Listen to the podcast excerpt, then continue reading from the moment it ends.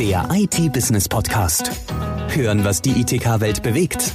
Mit den spannendsten Themen aus der Schlüsselbranche der Digitalisierung.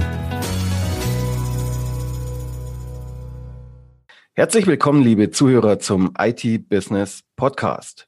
Heute soll es um die Digitalisierung von Lieferketten gehen und wir haben uns einen Experten dazu eingeladen. Unser heutiger Gast ist Andreas Tonig.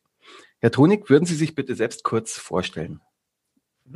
Erstmal herzlichen Dank für die Einladung, Herr Riedel. Ähm, ich bin jetzt seit rund sechs Jahren bei der Firma TradeShift für den Vertrieb in der Dachregion verantwortlich. Komme ursprünglich äh, aus dem Bereich E-Invoicing, bin seit mehr als 20 Jahren jetzt eben in dem Bereich E-Invoicing, Supply Chain Management und Prozessoptimierung tätig, da auch unter anderem einer der Mitgründer des äh, Verband Elektronische Rechnung. Okay. Ähm, es gibt ja diesen Ausdruck Elevator Pitch. Der steht für eine kurze Zusammenfassung, für eine Geschäftsidee, die man so nebenbei mal schnell während des Aufzugsfahrens beim Smalltalk raushauen kann, so am Buffet oder so. Ich sage Ihnen jetzt mal einen Elevator Pitch für Ihren Arbeitgeber, nämlich TradeShift, und Sie können mich dann korrigieren. Okay?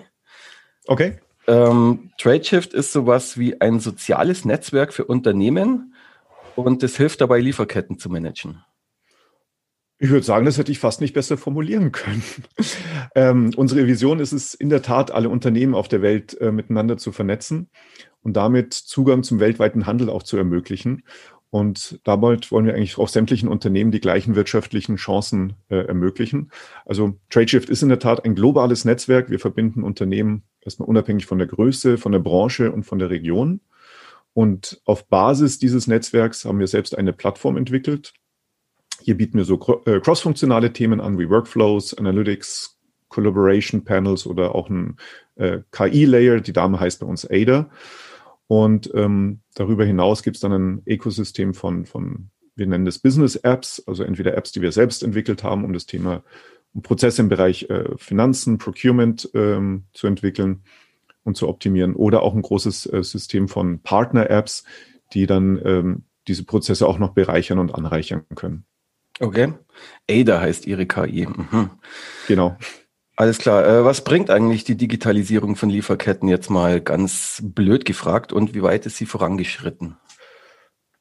Das ist eine gute Frage. Also ich, ich sage mal, grundsätzlich würde eine echte Digitalisierung ein riesiges Potenzial mit sich bringen. Vor allem eben in den Bereichen Transparenz, aber auch in den Bereichen Nachhaltigkeit oder auch Stärkung der Lieferketten. Allerdings, wenn wir uns mal die Realität anschauen, dann schaut das leider noch ja etwas anders aus. Also was wir viel in Kundengesprächen sehen, ist, dass viele, viele Prozesse immer noch sehr, sehr papierlastig sind. Wir sehen sehr viel Datensilos in den Unternehmen, das heißt individualisierte Lösungen, kleine Lösungen, ähm, wo einzelne Bereiche nicht auf, auf die Daten zugreifen können, die auch nur sehr, sehr sequenziell gehalten werden. Und auch aus meiner Sicht ist immer noch ein großer Unterschied, dass viele Unternehmen zwar eine gewisse Automatisierung erzielt haben und glauben, sie wären digital, aber das bei Weitem noch nicht sind. Ähm, ein Lieblingsbeispiel ist hier immer das, wenn Sie es mal vergleichen mit, früher sind wir mit, mit äh, Landkarten durch die Gegend gefahren, teilweise auf dem Schoß und haben uns orientiert. Ähm, der erste Schritt war dann die Elektronisierung, also die Navigationssysteme, die uns dann automatisch irgendwo hingeleitet haben. Aber Google Maps hat dann wirklich eine Digitalisierung gemacht. Das heißt, zusätzlich zu den reinen Navigations- oder Verkehrsinformationen habe ich dann vielleicht auch noch die Telefonnummer des Restaurants, eine Bewertung des Restaurants mit drin. Ich kann gleich online reservieren. Also ich habe wirkliche Mehrwerte. Ähm, ich denke, Covid, und ich möchte jetzt nicht zu sehr drauf rumreiten, aber Covid hat uns auch an vielen Stellen gezeigt, welche Auswirkungen das konkret haben kann, also die fehlende Digitalisierung. Viele unserer Kunden haben uns zum Beispiel gesagt oder Interessenten, ähm, dass ihre Rechnungen in Shared Service Centern äh, liegen geblieben sind, weil diese plötzlich geschlossen wurden, also Mitarbeiter nicht mehr rein konnten. Hatte dann zur Folge, dass Lieferanten nicht bezahlt werden konnten oder nicht bezahlt worden sind und dann auch unter Umständen in finanzielle Schwierigkeiten äh, gekommen sind. Oder umgekehrt, dass die Planung für den Restart der Produktion sehr, sehr schwierig war, weil man keine Transparenz über die Lieferanten der Tier 1 Kette hatte. Also wovon waren, von welchen Lieferanten waren die abhängig? Und hier können meiner Meinung nach Netzwerke und Plattformen wie zum Beispiel eine Tradeshift helfen. Ähm, vielleicht mal das Thema E-Invoicing nochmal rausgepickt. Ich weiß, das hört sich nicht fancy an, aber es ist erstmal die perfekte Möglichkeit, Lieferanten anzuschließen, ihnen dann auch Mehrwerte anzubinden ähm, oder anzubieten. Und Das geht von ganz einfachen Dingen, wie zum Beispiel dem Lieferant zu zeigen, wie ist der Bearbeitungsstatus meiner Rechnung, wann werde ich bezahlt, ihm aber vielleicht auch Zugang zu Early Payments anzubieten oder zu Marktplätzen, auf denen er dann vielleicht neue Kunden, neue Absatzkanäle identifizieren kann. Mhm. Ja, ich pick mal ein anderes, äh, ich pick mal ein anderes Segment raus, äh, das jetzt in aller Munde ist und äh, das auch mit harten Bandagen ähm, besprochen wird, nämlich das Lieferkettengesetz. Äh, da wird da ganz schön drum gestritten im, im ökonomischen und politischen Diskurs. Zum einen gibt es da die Befürworter, die sehen da drin einen Weg vom Wirtschaftsstandort EU aus, auch Arbeits- und Umweltrahmenbedingungen in anderen Ländern positiv beeinflussen zu können, äh, wenn nämlich hierzulande entsprechende Standards entlang der Lieferkette nachgewiesen werden müssen, eine entsprechende Trans Transparenz vorausgesetzt.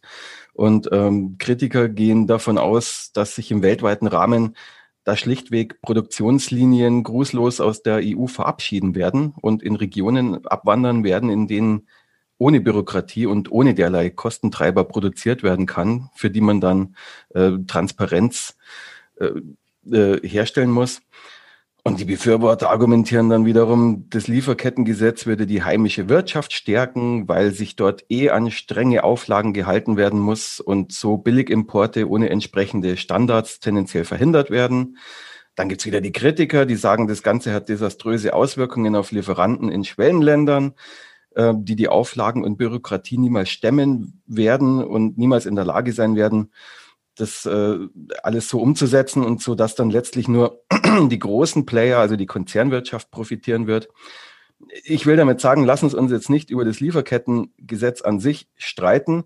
Ich persönlich bin tendenziell immer skeptisch bei staatlichen Einmischungen, aber jetzt mal völlig ohne politische Bewertung des Lieferkettengesetzes. Äh, was ist hier an Trans Transparenz überhaupt machbar durch Digitalisierung und welche Rolle spielt die Blockchain-Technologie dabei? Das, äh, da hört man ja immer wieder davon. Mhm. Sehr, sehr spannendes Thema und ich glaube, allein zu dem Thema könnte man die geplante Zeit komplett äh, investieren. Ähm, ich bin aber völlig bei Ihnen. Lassen Sie uns da jede politische Bewertung des Themas außen vor. Grundsätzlich denke ich persönlich, dass mehr Transparenz, mehr Nachhaltigkeit, aber auch mehr Gerechtigkeit in der Lieferkette zwingend geschaffen werden muss, wie auch immer das dann in, in welchen Rahmen das erfolgt. Ähm, aber wenn man sich nun mal die Studie vom Bundesministerium für wirtschaftliche Zusammenarbeit und Entwicklung mal anzeigt, äh, anschaut, ähm, die aufzeigt, dass rund 75, äh, 75 Millionen Kinder aktuell unter ja, ja, ausbeuterischen, gefährlichen Bedingungen in, in Steinbrüchen, Fabriken arbeiten. Naja, das ich denke, ist das ist wieder die Frage, ob man das damit überhaupt verhindern kann. Sie gehen ja jetzt gleich da äh, mit der These rein, dass das dadurch verhindert wird. da gibt es ja wirklich auch Kritiker mit guten Gründen, die sagen, ja, äh, Pustikuchen. Lassen Sie uns das mal außen vor. Was ist denn machbar ähm, überhaupt an Transparenz? Wie soll ich denn überhaupt hier digitalisiert alles zurückverfolgen und dann sagen können, so, dieses Stück Plastik, das ich aus Asien habe, da mhm. hat, äh, da waren keine Kinder dran beteiligt, die das äh, erarbeiten mussten. Mhm. Kann man, kann man gerne, gerne äh, direkt aufgreifen. Also Sie hatten ja auch das Thema Blockchain als Technologie hier mit reingebracht. Ähm, wir selber haben herausgefunden, also Tradeshift ist hier in den Wurzeln ein, ein dänisches Unternehmen und die Dänen sind sehr, sehr stolz auf das Rindfleisch, das sie ähm, bei sich herstellen, wenn man es so sagen darf. Nur ist dann irgendwann aufgefallen, dass in China mehr äh, dänisches Rindfleisch angekommen ist, als jemals produziert werden kann. Und das kennen wir ja auch von anderen Beispielen. Und hier haben wir dann auf Basis einer Blockchain eine Lösung entwickelt, einen Prototypen einer Lösung entwickelt, dass sich dann in China im Supermarkt über einen äh, äh Scan, über einen QR-Code ähm, Blockchain-basiert nachvollziehen kann, ähm, wirklich die gesamte Lieferkette bis hin zu dem äh, dänischen Bauern ähm, wo das, wo das Stück Fleisch hergekommen ist und wie die Lieferketten waren und wo welche Übergangspunkte waren. Also das mal als ein konkretes Beispiel. Und ist die, erstmal nur die, um bei dem Beispiel zu bleiben, die Blockchain verhindert hier in dem Fall, äh, dass ich äh, jetzt, sagen wir mal, nicht einfach den QR-Code äh, in, in äh, fünf verschiedenen Supermärkten auf dem Fleischpappen habe. Ganz, ganz genau. Also das, das Beispiel war dann tatsächlich so, man hat im Darknet dann äh, äh, diese, diese Labels gefunden, Made in, in Denmark oder Danish Beef, die das normal authentifizierten, äh, authentifizieren sollten.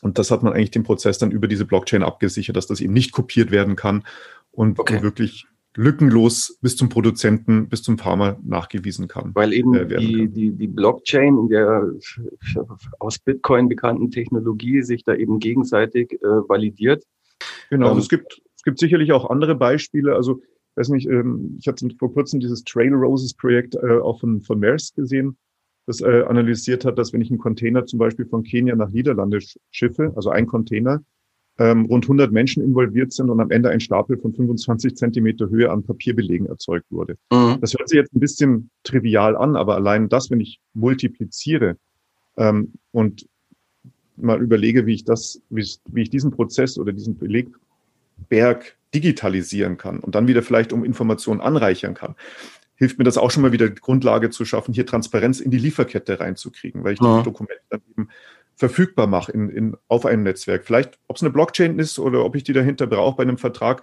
kann man dann wieder diskutieren.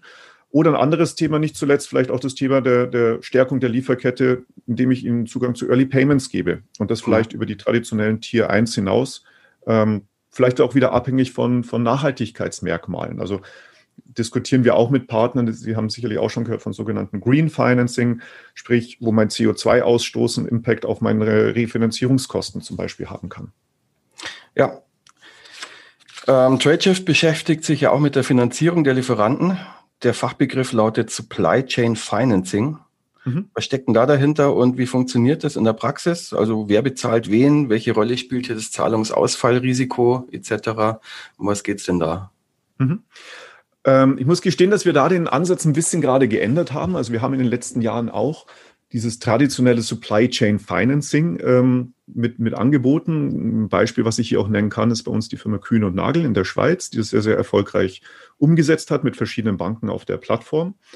Ähm, Problem beim traditionellen Supply Chain Financing ist aber tatsächlich, dass ähm, das zur Verfügung gestellte Kapital immer von der Kreditlinie des Kunden abhängt, also inwieweit die ausgeschöpft ist. Das heißt, für den Lieferanten bedeutet das unter Umständen auch mal, dass keine Liquidität zur Verfügung stellt, weil die Kreditlinie gerade ausgeschöpft ist. Was wir auch sehen, dass klassische Supply Chain Financing Programme oftmals nur auf die Top 5, Top 10 Lieferanten zielen, sehr, sehr aufwendige Know Your Customer Prozesse dahinter stecken, also je nach Bank auch äh, beliebig komplex.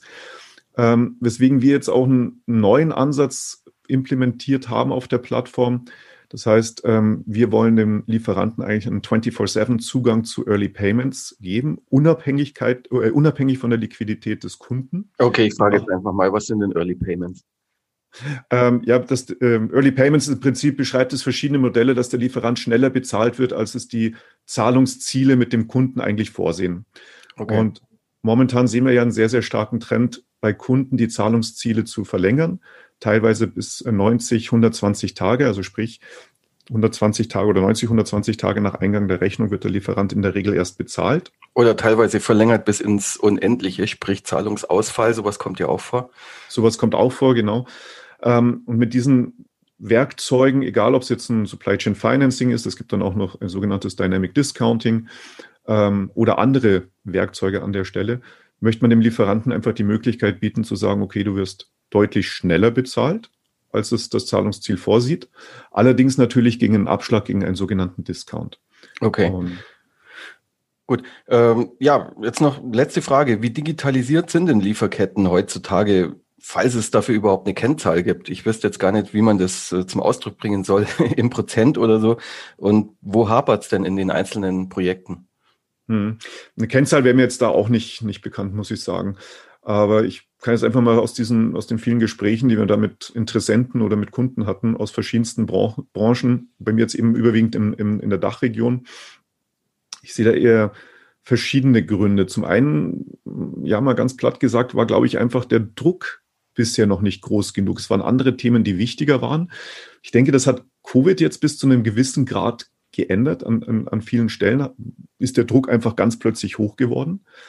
Ähm, die Projekte sind oftmals auch, was wir gesehen haben, nur mit der Einkäuferbrille angegangen worden. Das heißt, man hat einfach vernachlässigt, warum sollte der Lieferant das machen? Also was ist der Mehrwert für den Lieferant? Im Gegenteil, man hat dann meistens Modelle gewählt, die dann auch noch einen, einen Preis für den Lieferanten hatten, also einen Cost-Impact. Und oftmals waren es auch einfach ja, ein bisschen veraltete Ansätze, also zum Beispiel individuelle oder Branchenportale, ähm, die den Lieferanten auch eingeschränkt haben. Also um es mal vielleicht positiv zu formulieren, ich glaube einfach mit modernen Technologien wie Netzwerken, wie Plattformen, die haben wir einfach eine Technologie, die Möglichkeit geschaffen, ähm, Mehrwerte zu realisieren. Blockchain, KI hat man kurz angesprochen, können hier sicherlich ihren Beitrag äh, dazu leisten, weitere Mehrwerte zu, zu liefern. Ich denke, grundsätzlich müssen wir einfach offener werden für neue Lösungen oder mal bestehende Prozesse zu überdenken und wirklich auch, wie es so schön heißt, disruptiv zu, äh, zu überdenken. Hm. Okay, ich fasse zusammen. Die Zukunft ist digital, auch die Lieferketten. Herr Tonik, vielen Dank für das interessante Gespräch. Herzlichen Dank, Herr Riegel, für die Einladung. Freut mich. Der IT-Business Podcast. Hören, was die ITK-Welt bewegt. Der Audiopool mit den spannendsten Themen aus der Schlüsselbranche der Digitalisierung. Jetzt abonnieren auf Spotify, Soundcloud, YouTube, Deezer und iTunes.